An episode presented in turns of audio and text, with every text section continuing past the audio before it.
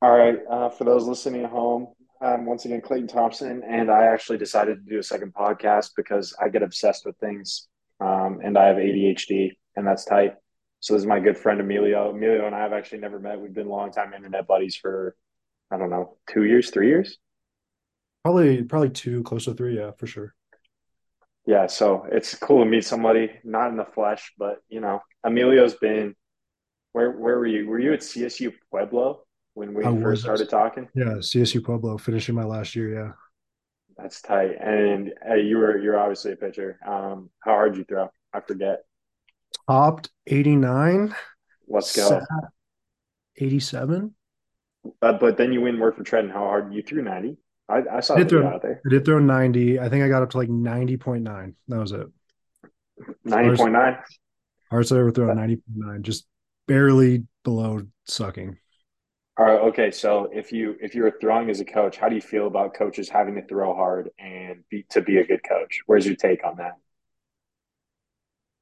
I guess that's hard, is like, fuck, dude. I don't know. Experience is so beneficial in so many things, so it's hard to discredit it. But like, I think about a guy like, so if you think about like a guy like Travis Mash, and he has like hip surgeries, going through something like the health issues and stuff. If he's still not performing, even though he may have in the past, still not performing now, obviously he is now after surgeries and stuff. But like when he was kind of like taking a break from all the training and stuff, are you still going to like listen to him? Probably, you know. And I think that's like the hard part for me is like I don't know if it matters. I think it gave me a lot of insight, but I don't know if it matters, if that makes sense. Like I don't Yeah. know if I got, I don't really know if I understood the throw better throwing 1.2 miles an hour harder than my top in a game, right? Or if it was everything going through that, where like I probably learned more throwing 85 than I did hitting my 90. If that, I don't know, you know, like it's more like the experience based stuff, like conversations with people, having a better understanding of internal dialogue, separating what I used to view as cues and constraints versus what really, you know, were cues and constraints that I just never, never thought about. Yeah. Um, which I guess once again like comes from throwing, but also I think I had a really big advantage at least going into tread because I was so new from playing versus like most people that were there. Like some people were off like pro ball season, some were you know still trying to pursue it and things like that. But I think I just our coach forced us to play. We didn't really do a lot of mechanical stuff, good and bad. Just not really going to talk about that theory or whatever. But I at least had the remembrance of like what training was supposed to be about. And I think that was probably the most impactful thing of like what I view as a coach is like you can get into so many environments and just kind of forget what the fuck the goal is about. Yeah. I mean, so I obviously had this argument on Twitter with Chase Van Dyke, and he was saying that he to throw hard, he needed to throw hard to get his guys to buy in to his program because he doesn't have the coaching background experience. And I think if that's your opinion, like I like dude, like connect with your players, like talk with them, like help them understand why they're doing things. Like that's a much better approach to like having to train for, you know, three to four hours. I mean, okay, like you should like me if you want to throw, like you, you can still throw, but like if that's your excuse, like I need these guys to buy in because they'll see me throwing hard and then want to do my program. Like either write a better program tell them why they're doing their program because people who don't do stuff generally don't know why they're doing things. It's like when my mom, when I was four, my mom used to tell me to take out trash or do a dumb chore. I always used to say no and then throw a temper tantrum. And then my mom, like a really good mom, would just go, Clayton, if you don't do this, I can't do this for dinner. And I'd just be like, okay, that makes sense. I want to eat food. This is to help me eat food. Like this is good. This is this is I can obviously see the connection here, and then I go do it. So I don't think that there's like a prerequisite, like, oh, you need to throw this hard. Like, yes, it's definitely good to have like prior throwing experience. Like, if you've never thrown a baseball before, it'll be really hard to coach. Like, there's no way, like, I don't throw 90, I won't be a good coach. Like, that's no. No, I mean, dude, like, um, I guess I've I think of two names right now that kind of come to mind. Uh, Nick Zappala, uh, Dude, dog. dog. I love that guy. But like when Nick was kind of helping me, he was really the first big influence I had in training. Um, when he was at Pueblo. And like he just would talk to me about stuff. I would learn a lot from him. It's like I never listened to him because he threw hard. Like he threw hard and he was gross, but I didn't listen to him because of that. It was almost like when you when you know someone has an innate passion and care for something, you are more willing, I feel like, to be like, okay, maybe he doesn't have everything figured out, but like I know he's gonna arrive to some conclusion that I won't because he's gonna be in the fucking like trenches trying to figure something out. And like that peace of mind is probably a little bit better for me listening to people rather than like any accolade based reasoning for it. Um, Yeah.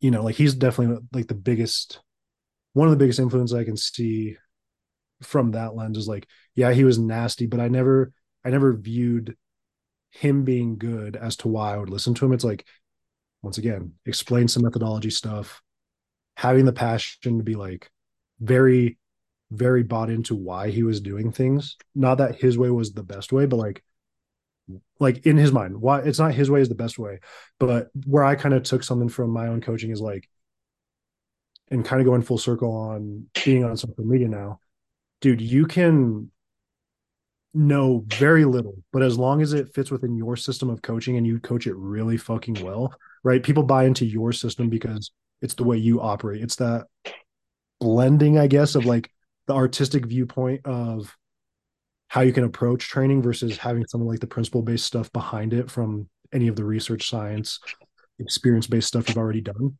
right people buy into a system they don't necessarily Yeah. buy in you know i don't know i guess it's hard to say Like, it's like it's like Lance Wheeler. It's like Lance Wheeler owns the pelvis. Like I'm pretty Sure, sure like if if somebody had a pelvis issue and no one else could solve it, like I'm pretty sure like you would call Lance Wheeler, no matter your thoughts on him at all. sure Like that's that's probably the guy that you would you know he owns that shit, and Yeah. he he gets people to sign up with him, and that you know depending on your take, that's for better or for worse. But Lance, yeah no Lance uh, it doesn't matter it's you're correct you know you're correct is like yeah, you just kind of go and like I think of even something like um and I don't want to throw shade or anything right now, but it's like, you know, like Jake Tuura, big tendon guy, right? It's like huge. anytime he posts, I don't really know what he's talking about in terms of like the depth of when he goes into a lot of the stuff. But like if I have any sort of I don't think of him. Everyone loves the vertical jump protocol and I hypertrophy clusters protocol, right? Like the ebook stuff. Yeah, I think like, dude, both really fun programs. I've ran them. In my viewpoint, do I think that is the best way to elicit hypertrophy? No. Do I think it's a sick program? Yes. So I'm not saying yeah, like, Jake and I mean, yeah, and um, Jake's programs aren't for you know the how to get the biggest and best guys. It's like if you're a nobody and you want to spend thirty dollars, here's a quick and easy way to get bigger. for sure, dude. And like I said, like ran Yeah. it after COVID. It was pretty sick. Like regardless Yeah. of like methodology, dude, it was just like, yes, you'll experience some sort of benefit and it's pretty fun.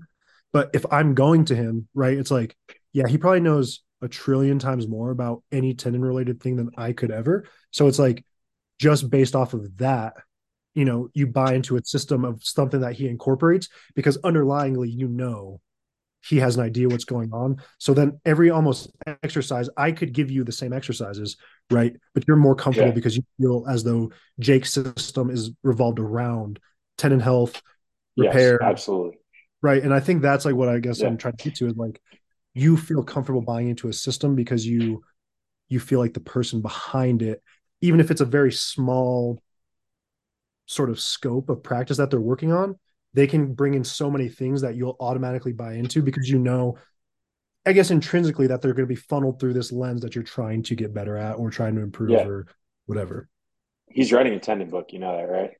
I don't, but I'm sure it's going to he's gonna he's gonna write a book on tendons. It's gonna be sick. Watch out, 2024. That's why he went on his road trip uh, Ah. the U.S. No, no, no, to get out of writing his tendon book because he started and he was like, I don't want to do this, and so he just started driving around. And I think that that is hysterical.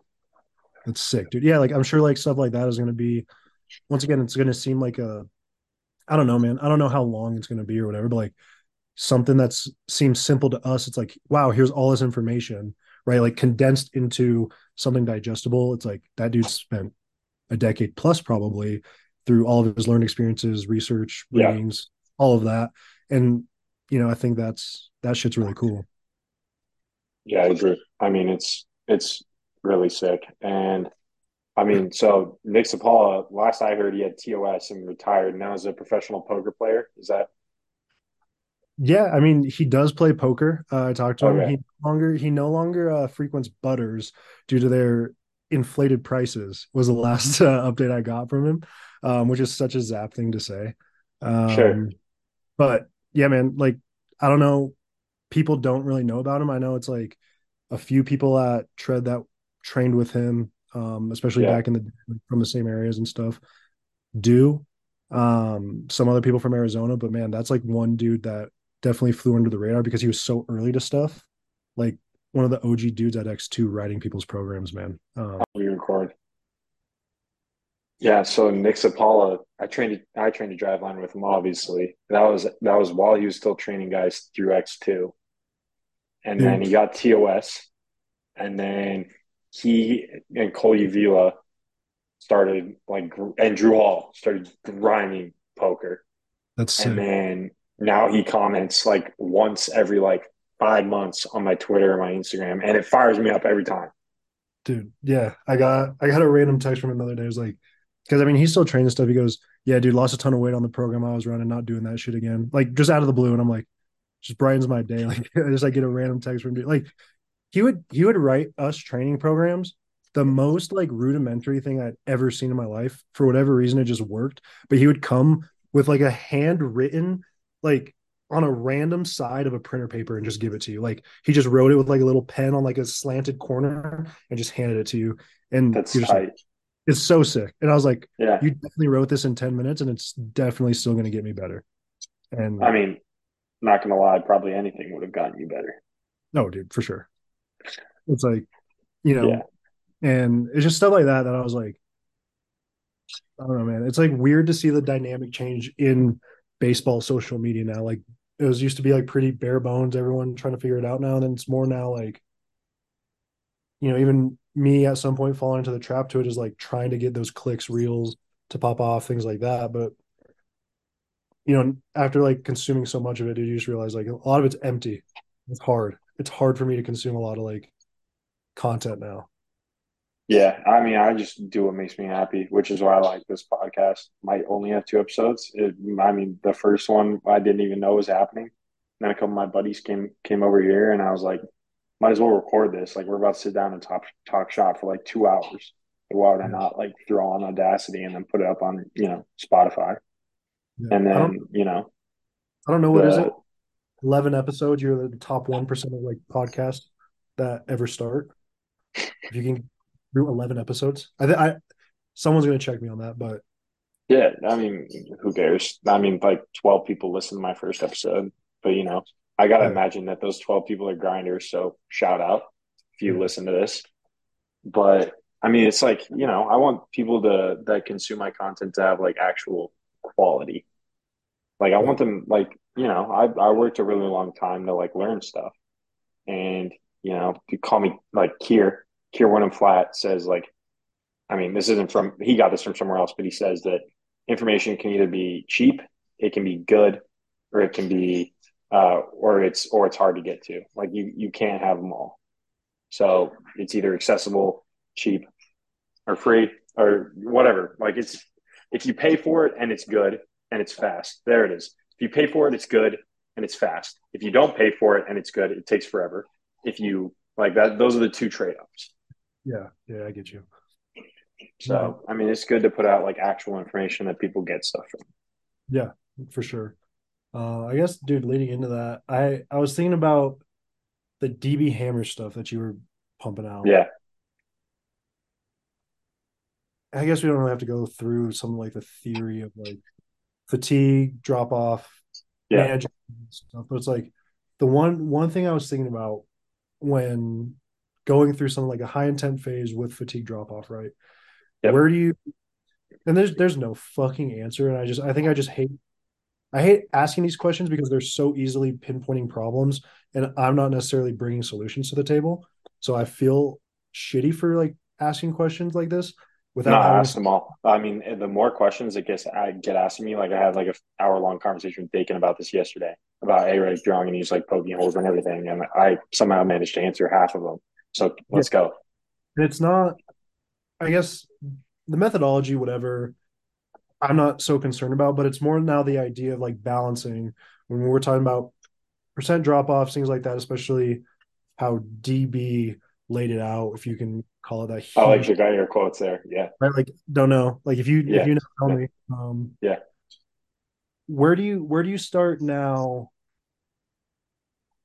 distinguishing between more of a potential for output in terms of like a neural side of things versus the throwing efficacy from like a mechanical efficiency side Yeah. of things. Okay, Right. perfect. So I was also thinking about this today. And so the way his programs are designed, like you're either running or you're off. And so like this is obviously like a track, it's like Bondarchuk. Anything you take from Bondarchuk and apply to baseball, like you need to have like some precursors there. Because Bondarchuk talks a lot about, you know, like discus, shot put, whatever, throwers. But the the fallacy with that is like those guys, to quote Zach Bacon for a minute, because I love quoting him, there's no stress on the body while that occurs. Like you can throw a shot all day. Like I mean, it's it like you don't really get as sore as baseball.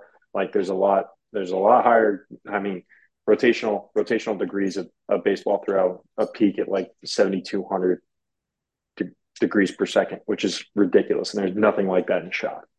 And so, any program that you take, you have to remember that these like sprinting, like as you're not moving as fast as baseball, and if you view it through a specific lens. And so that's the first thing that kind of goes into it.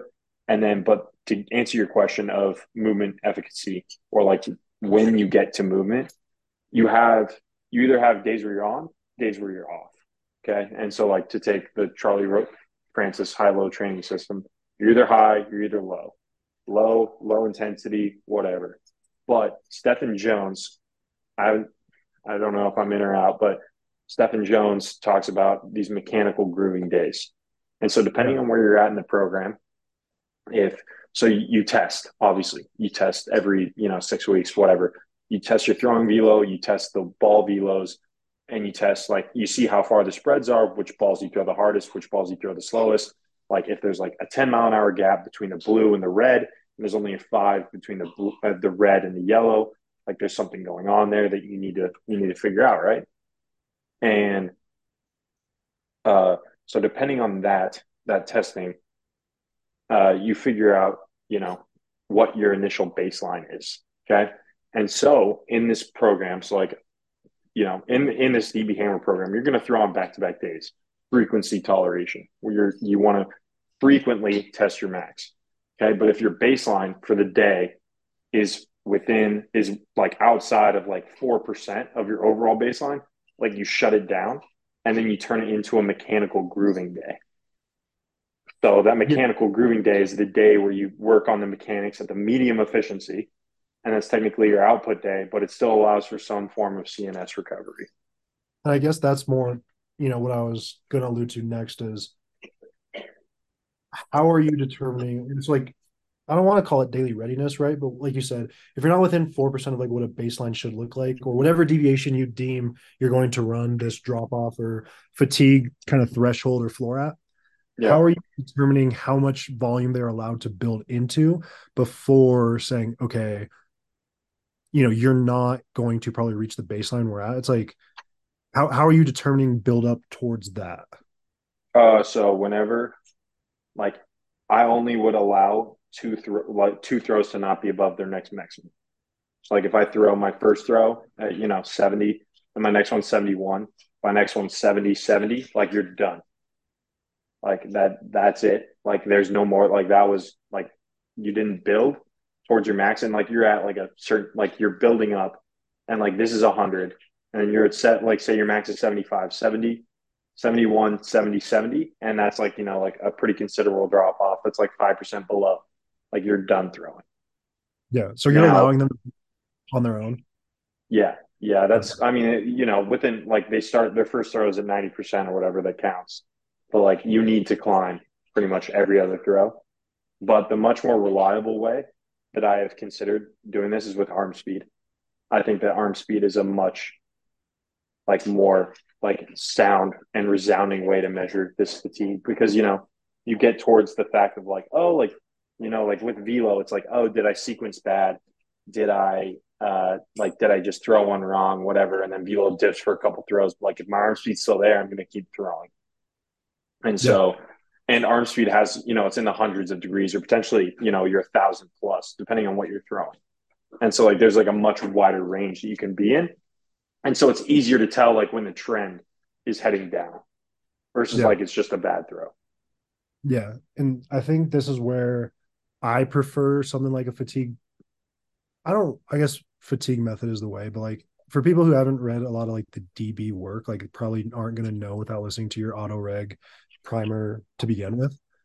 But I've found having one constraint drill that's pretty minimal in the lower half has been really easy for me to determine this fatigue, especially with arm speed, just so we're not dealing with the inconsistencies of um sequencing, right? Like yeah. Just just to be able and mostly on ramping, but a lot of return to throw guys that I have now um are going to be based on one constraint that I know will have relatively consistent or at least reliable arm speed readings. So that way we know what's actually happening in theory in the localized tissues of the arm before progressing anything else. So it's like through the physical demands of training, it'll be a lot of like ballistic work to hopefully get the lower half brought into the picture with like, you know, some of the landing stuff, some of the impacts, all the collisions that are going to be closer to what they'll face when they're getting into like full delivery work or any sort of like yeah other drill work. But at least for me, I've been able to conceptualize. And once again, there's probably some big loopholes in this that I hope someone kind of like mentions. Um, yes. Oh, for sure. Like if anyone ever has any questions about this yeah. or says that I'm wrong, like please comment and poke holes in it. I would love to know. Yeah. Yeah, dude. Yeah. Like that. Like that's why it's like I w- I'm able to at least see it in a way where we can assume most of the localized adaptations are happening at the arm if we have yeah. some sort of constraint that allows more so that like torso and arm to work over um you know like having a role in having some sort of like even baby step in anything along those lines i felt it extremely hard to keep consistent. Um when i yeah. was doing throwing back in the you know in the facility i tried doing like single leg throws. Um oh, i'm so in on single leg throws. They're so fire. Right like I I had some reasonings from a mechanical side while I was doing them, but as we started getting closer to using the pulse, like me and a few guys there, um, I realized I could count on some arm speed stuff with those way more because I'm such an inefficient thrower, dude. I'm such a bad mover that like my arm speed fluctuations were just off the walls. You know, yeah. different different plyo balls in any different drill. It's just kind of like a shot in the dark. Um, and I just felt like those um, at least for me, those were the really the only throws I did at like some sort of lower half constraint where it's only primarily upper body stuff. They seem to be for me like, okay, I can pretty much predict, you know, what's gonna what the arm speed is gonna look like. Um that's just based on, you know. so that's like how I've approached fatigue drop off stuff more so than having a neural sort of stimulus for it. But to your point, I agree that and I guess this kind of gets in the weeds of it, right? No one really ever trains true ceiling. No, um, they don't. That's my biggest idea ever, and people just don't get it. And like, but this is where it's hard for me, right? Tony Holler, regardless of what you think about him, I don't necessarily know any much about pro. In and out. There's a great yeah. YouTube video that you should watch about his Feed the Cats throwing program that has like forty thousand views. I'll send it to you after this. The throwing program? No, the the the Speed, Speed the Cats program. okay. program. Sorry, we're talking about throwing. I I don't I'm not one to say like I know what's completely going on under the hood, but I am like basing it off of if you're never training top end outside of competition, right? Um are you ever training top end if you never get to your in-game velocity? And now this is where I kind of go I've I've kind of I guess combined a lot of ideas. So yeah, absolutely. People are yeah. like, "What do I believe, dude? I believe the best stuff from everything I ever consume." For sure, right? Like, yeah. so when we look at what uh Brady does with some of the, like the theory on localized localized fatigue and being able to prep tissues and be able to yeah. build upon adaptations, right? It's like the idea being you are always ahead of what the demands are going to be when you throw. But yeah. in theory, right, you are training to exceed the demands as much as possible, right? Like in training, you want to prep yourself to throw, say, 90 miles an hour, right? But in yep. a game, your goal isn't to throw 90, your goal is to throw, say, 91, right? So if that's a stimulus your body's never received before, can you ever be in front of the body as much as someone like that claims? Can you ever reach full speed? Uh, my argument is always no. Uh, I definitely exactly, don't right? think that. I mean, I think impulses like I don't like impulses, so this is going to be maybe an old man screaming a cloud take. But like impulse impulses are just a localized depth drop that you can target more. Like, but a depth drop, like need depth dropping six feet off a box, like a ridiculous height, like just upper body. Like my arm isn't moving at 5,200 degrees per second. Like that's a very specialized, like stressor that I'm going to have to eventually incur. Like that I won't that I won't get anywhere else besides throwing. That's why throwing is the ultimate exercise for sure. And like I think that's where some of my argument comes in too. Once again, you know, whatever principle you want to describe impulses as, I'm not the one to argue for or against it because yeah. I, just, don't dive into them um, as much as other people do. But the idea being, if we understand that all of our actions are determined based on what we're planning to run into in future events, right? If we know we're automatic hitting the end of a you know collision where it's like a big depth drop, whether it's an impulse, whether something, we can probably assume that energy dispersion, whatever we're doing, you know, from the midline out is going to look so much different than what we're doing throwing because we're bracing for an impact and we have that yes. sort of idea of what's happening in future events, right? And it's so, like so Stuart McGill, just to just to throw a name out there. Ah. Stuart McGill did a bunch of interesting research. So I'm not about to talk about his spine work because that's completely different. We could if you wanted, but I don't really care. Don't but care. he did a bunch of uh, interesting research on the double impulse theory. And so the double impulse theory is, for those of you who don't read 80s literature on the spine, um, is essentially like he was working with boxers and he was noticing that there's two impulses that occur during uh, during a punch. And so the first one is when they go in for the punch. And the second one is a contact, like the whole body reflexively and isometrically contracts so you don't, you know, break your hand. And I think that that's really cool. But I don't like, I think that probably the same thing happens at release, if I had to guess, uh, because, you know, that's if I want to transfer the most amount of energy into the ball, I'm going to have to have a really large total body isometric contraction where I'm, you know, trying to hold a stiff position. It's like it's like if any of you guys at home have ever thrown a chuck it for your ball for your dog, like right when I want to release the chuck it, like everything stops, and that is a huge like isometric contraction, and I think people kind of forget about that, and mm-hmm. I think maybe Eugene Bleecker on the whip, he he would like that. Yeah, I once again, um, I see a lot of tidbits. I don't know what goes on in a training system at like, you know, a place like 108. Yeah.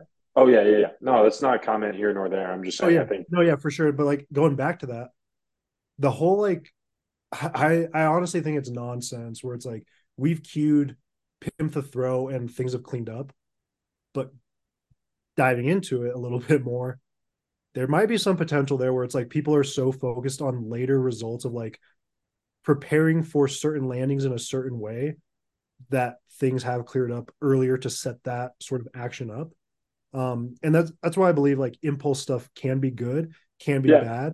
But even like you had Jared on, um, at least you had a talk with him.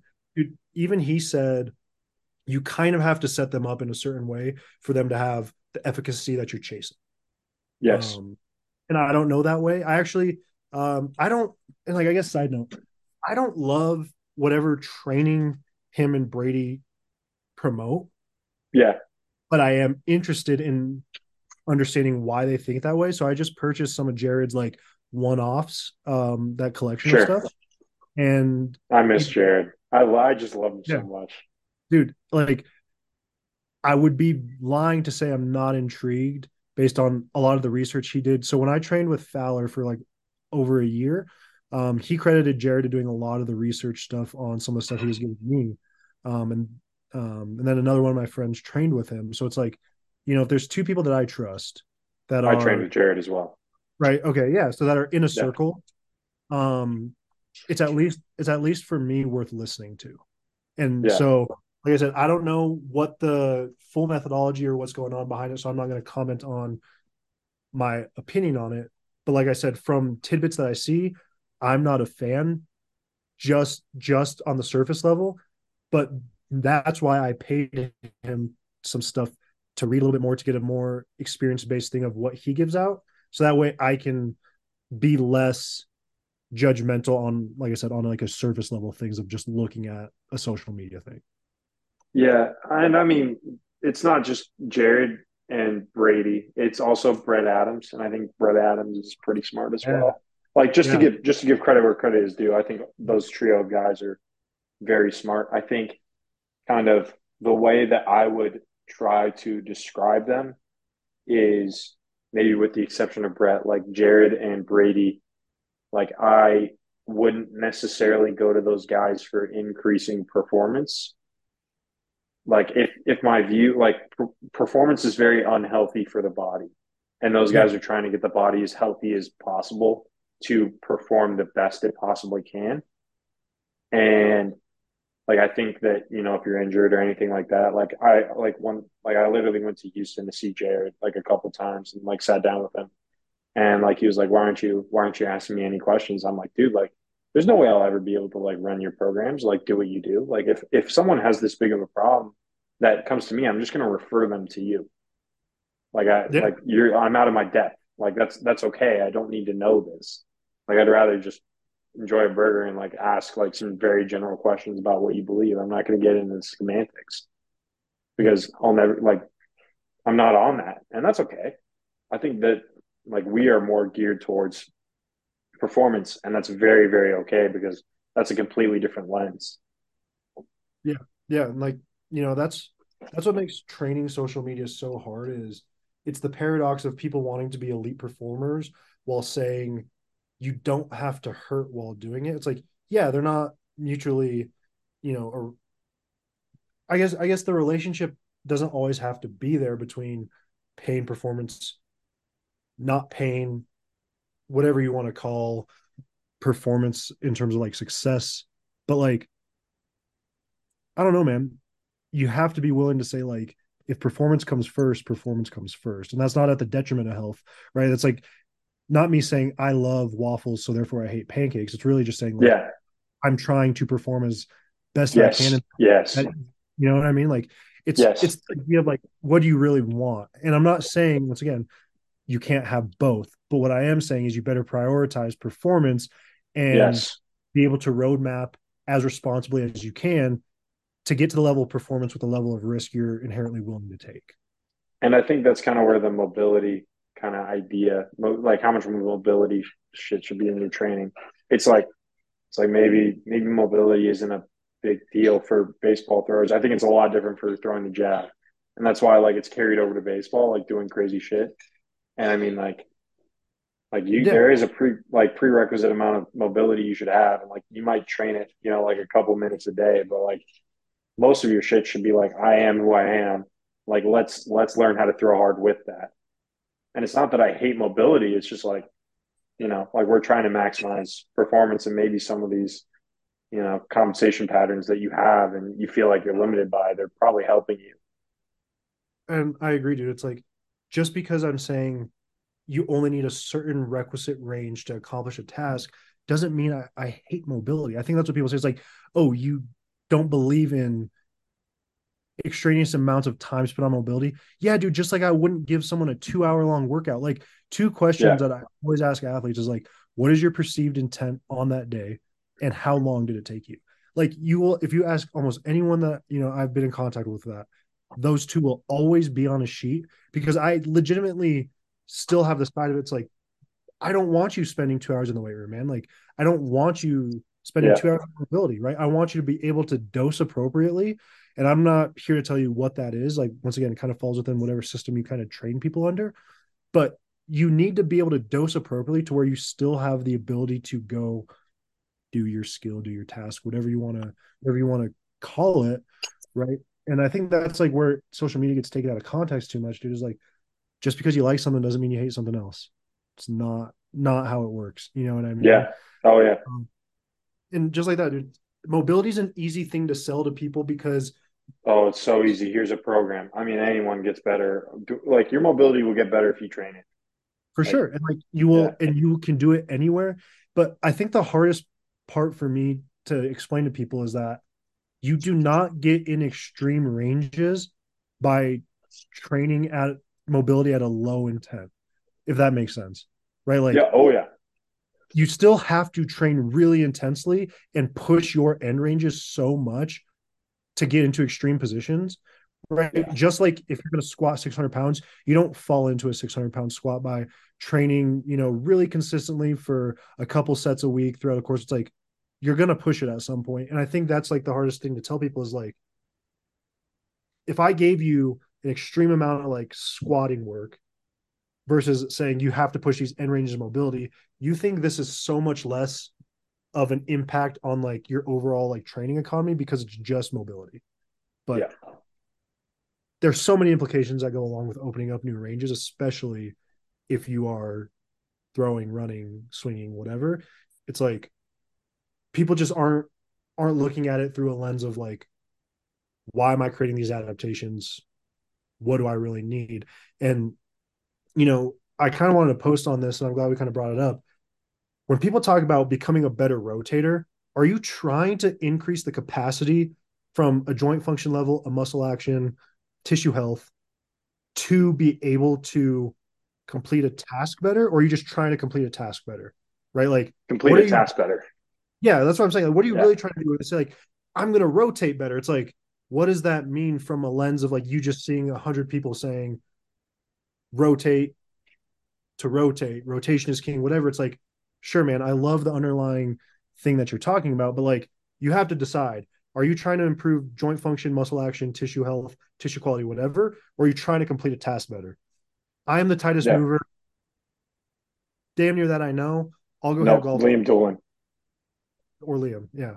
Yeah, Liam. I, I already know it's Liam. I already know. Like, dude, like I'll go hit a golf ball over 200 miles an hour. Yeah. But like, once again, it's like I don't have a capacity that people would say lends to being able to rotate better, but I can complete a task like that. So it's like we have to determine what we really want out of our training. Yeah, and I think that that kind of goes right hand in hand with pitching mechanics. And it's like, am I going to move better or am I going to train the ability to throw harder? I guess like the perception of moving better and increasing joint health, like that isn't always good for performance, just a loop back. Like it's like oh, guys that throw harder generally are less efficient. Like look at any of Kyle Wasserberger's stuff on Twitter. Like it's pretty apparent that that's not like you turning your pelvis, like getting more hip shoulder, like might be like yes, it's good to increase obvious mechanic like any obvious mechanical flaws, like not blocking, like hitting a block, like is bad. But generally, like moving better isn't what's going to be the unlock to get you there. Yeah, and I think that's what I have trouble getting across is why does being a better mover allude to better task completion? If they're not uh, like I'm not saying that it may not help, right? But everyone taking it as an absolute, Yes. Is- right? Like that's what I'm saying. Like, may it w- could it possibly help? Sure. Is it guaranteed to help? No. But I think too Yes. many people take it as like a move better, complete the task easier. It's like not necessarily, right? Not saying Yeah. it may, but I can for sure say I cannot guarantee that you opening up new ranges, jumping higher, X, Y, and Z is going to elicit better outcomes in a specific task. Like I cannot guarantee that. Yeah. I mean, so the only thing that I know that increases ball velocity is increased force in the vector of the in the same vector you're trying to produce velocity in. That is the only thing that increases ball velo. Like jumping higher, like gives you the capacity to potentially transfer more force into that ball.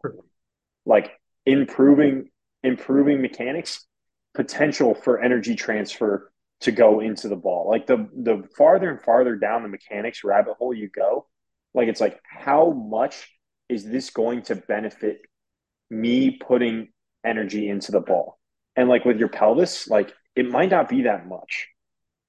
Like as like I hate to say it, but like unless it's like a big issue, like it might not be limiting you that much.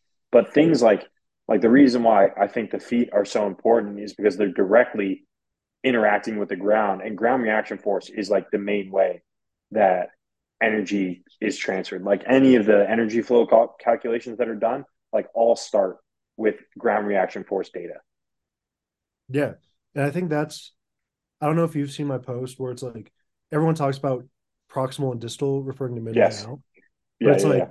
everyone forgets the global reference point of like where where are we connected to reactions in terms of like reaction force it's like the foot is literally the most proximal to force right? To like a ground reaction force that our body yep. is like so like looking at it through that lens like you said is like being able to have a more global view on what we're trying to accomplish yeah. probably better. Like i think the word potential is the best way to put it. I've i've mentioned a few times like the hardest part about being a coach in terms of like developing any sort of weight room capacity, physical capacity, we'll just say physical capacity or inherent like mechanical improvements, all you can really control is potential. You can't really control like result. I think yeah. that's the hardest part.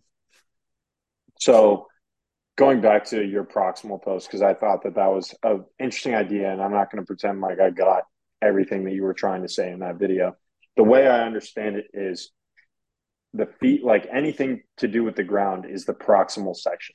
So, like when during leg lift, like the foot, the back foot is proximal.